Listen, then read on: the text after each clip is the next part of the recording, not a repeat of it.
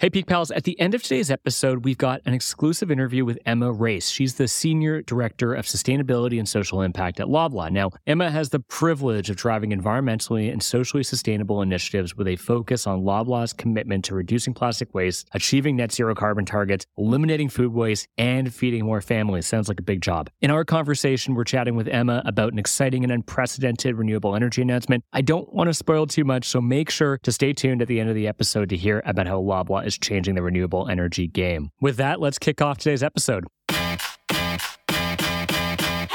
I'm Brett Chang. And I am Jay Rosenthal. And this is your Peak Daily for Friday, May 5th, where we cover the biggest stories in Canadian and global business, finance, and tech, all in less than seven minutes. Okay, so Jay, an investment portfolio constructed by AI chatbot ChatGPT is delivering better results than some of the UK's top funds, gaining 4.8% in the eight weeks since it's been created. We're just so glad there's an alternative to getting financial advice on TikTok, where so called personal finance experts have given some of the absolute worst advice imaginable. If you haven't seen it, Jay, there are some very funny clips from personal finance experts on TikTok. But I guess my question to you is would you trust ChatGPT with your portfolio? I don't think I'd trust it with my complete portfolio, given that I do put some things in and it comes back with exact wrong advice. But if given the choice between listening to people to ChatGPT and listening to TikTok, I think I might choose ChatGPT. I know, but those are two bad options, Jay. I don't want to be in a world where I have to choose between TikTok, personal finance gurus, and ChatGPT. Look, I think there's a lot of promise in AI and ChatGPT. Would I trust it today? I'm not sure, but the numbers speak for themselves. You know, you can see that it's performing pretty well. So we'll see. Look, I think it's inevitable that AI becomes just a bigger part of our lives. I don't think our financial lives are going to be separate from that. This is not investment advice. Don't you have to put that caveat no, in there? No, yeah, not at all. This couldn't be further from investment advice. In fact, it's likely advice of not investment advice.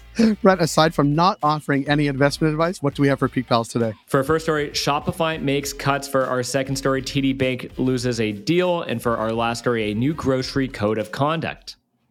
For our first story, like our goal of reading 100 books, Shopify started the year with an unattainable dream. So, where have they ended up, Brett? Well, not in a good place, Jay. So, Shopify is laying off 20% of its global workforce after selling off its logistics operation, including e commerce platform Deliverr. They sold to American freighter Flexport and its warehouse robotic operations to British grocery fulfillment company Ocado Group. The company has been scrambling to cut costs ever since e commerce growth slowed to a crawl last year and already laid off 10% of its global workforce last July. This, per the Wall Street Journal, and Shopify's quest to build a logistics and fulfillment service. CEO Tobias Lütke hesitated to position the move as a challenge to Amazon, but did once say Shopify was quote unquote trying to arm the rebels against the tech behemoth. That's quite the turn of phrase. Just a year ago, Shopify splashed $2.1 billion to buy up Deliverr, spelled with two R's, to fulfill those dreams. And as recently as February, it was adding new logistics features. And to zoom out, Lucas says the logistics biz was ultimately a side quest for which Shopify no longer has time. He's not alone. From Chinese gaming giants to German sportswear brands, companies can't afford to focus on anything that isn't their core business these days. For our second story, after weeks of speculation about the fate of a takeover deal that would make TD Bank the sixth largest lender in America, the offer is officially off the table. What happened to the deal, Jay? Well, without a clear path to regulatory approval, Canada's second largest bank is scrapping its plans for a $13.4 billion acquisition of U.S. lender First Horizon. Given that three regional banks have failed this year, maybe, just maybe, TD actually dodged a bullet. Now let's get you caught up. Senator Elizabeth Warren, your senator from your old state, Jay, passionately opposed the deal, citing concerns raised in a 2022 media report that alleged TD was involved in shady consumer practices, including setting high sales targets that resulted in consumers being pressured to open accounts. Holding on to its highest quality assets in the face of a possible recession might not actually be a bad place for TD to be. Investors also weren't sold on it in the first place, comparing the deal to BMO's takeover of Bank of the West and claiming that TD was paying more for less. So it should come as no surprise that TD's share price has been left relatively unscathed by the news. But for First Horizon, it turns out the only thing worse than being a US bank right now is one with a failed takeover on its record. Shares are down 40% just this week. Ouch. On the other hand, TD will be missing out on the opportunity to build its presence in the US Southeast and sell its products to new customers across 400 branches. But being left with a large amount of capital on the table, minus the 225 million it will have to pay to terminate the deal, means that TD can now potentially seek other deals. Now, to zoom out, Canadian banks have a bit of an obsession with expanding into the US as of late. They are more profitable than ever, outpacing America's largest institutions on some measures, and are ready to put that money to work. That is, if regulators will let them. For our third story, the Grocery Code of Conduct that would govern the actions of Canada's grocers and their suppliers is in its final draft, but it's still leaving top grocery critics hungry for more. Here's what's driving the news. So, according to documents obtained by the Canadian press, the final draft includes an obligation to quote unquote good faith negotiations, a ban on unilaterally altering contracts, a process to resolve disputes, and the ability to sanction systematic violations of the code. Yes, but the draft doesn't have mechanisms to fine grocers and suppliers that fail to live up to the code, instead, relying on publicly shaming those practicing consistent bad behavior to stop misconduct because the grocers definitely have a spotless image to protect. Now, Michael Graydon, a co chair of the committee overseeing the development of the code, said that it has teeth, and are they as sharp as some may like? Well, maybe not. Even if the code did have a method for implementing fines, the code is completely voluntary anyway, meaning that there's no government body to actually enforce them if need be. Food researcher Sylvain Charlebois told the Toronto Star that it just doesn't go far enough. Quote unquote, I don't believe a big grocer would pay a fine from a voluntary industry led code. And it matters because while the jury's still out on whether or not grocers have been practicing greedflation, suppliers have been adamant that big grocers have been jacking up prices despite fewer cost increase requests. A code would put an end to that, if anyone follows it, actually.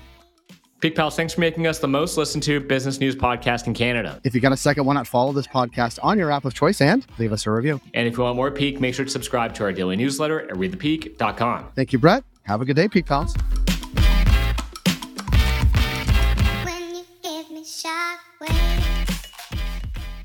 Hi, Emma. Uh, thanks so much for joining us on the Peak Daily today. Thank you so much for having me. I'm excited. Okay, so as we tease, we have a big announcement from Loblaw, and I would love to get into it. Tell us about Loblaw's new energy purchase. Yeah, absolutely. So, as you may have heard on Thursday, we announced this unprecedented carbon free energy deal that will significantly reduce our carbon emissions. So what that means is all of the electricity that we purchase and use to power our supermarkets, drugstores, our offices and distribution centers, all in Alberta will be generated entirely by wind, sun and water.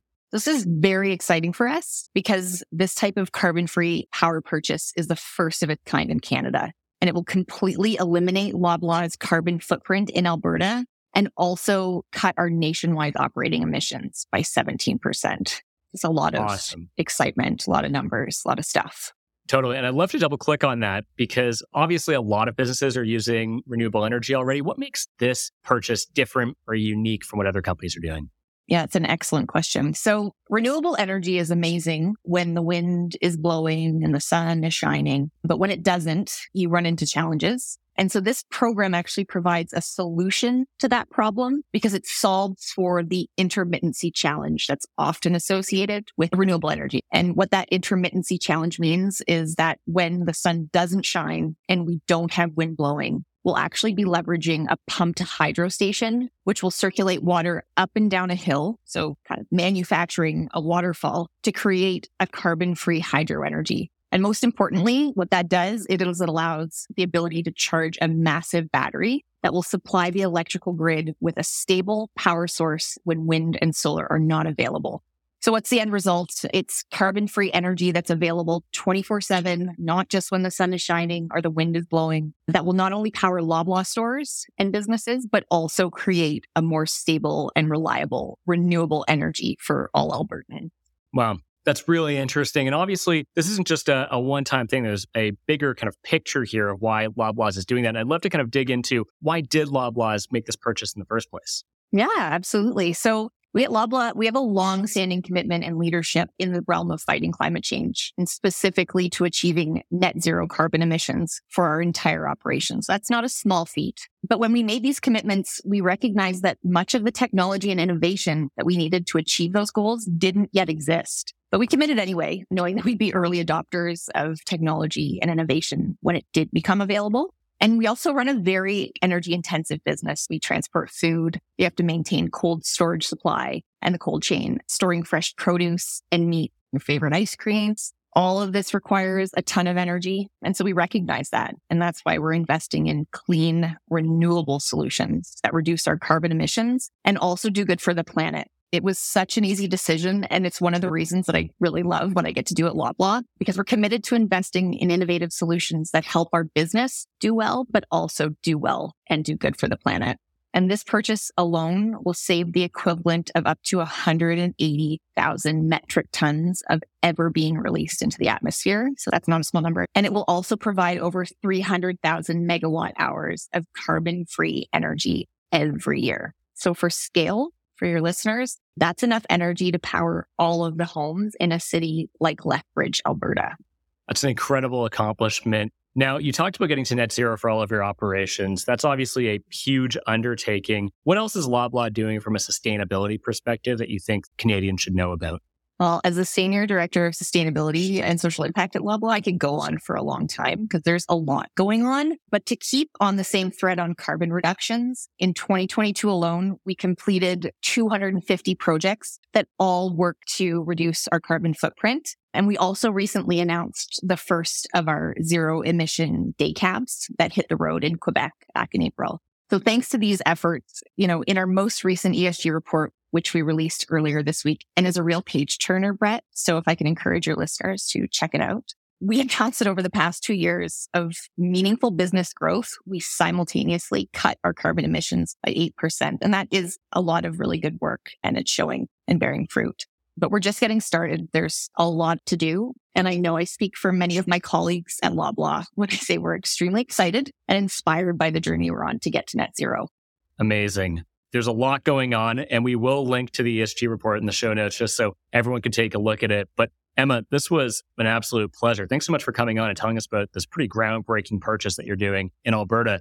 I'm just excited to see what the results are and what the numbers actually bear when all is said and done. So thank you again for joining us today. Thank you so much. It was a real pleasure, Brett. Thanks for having me.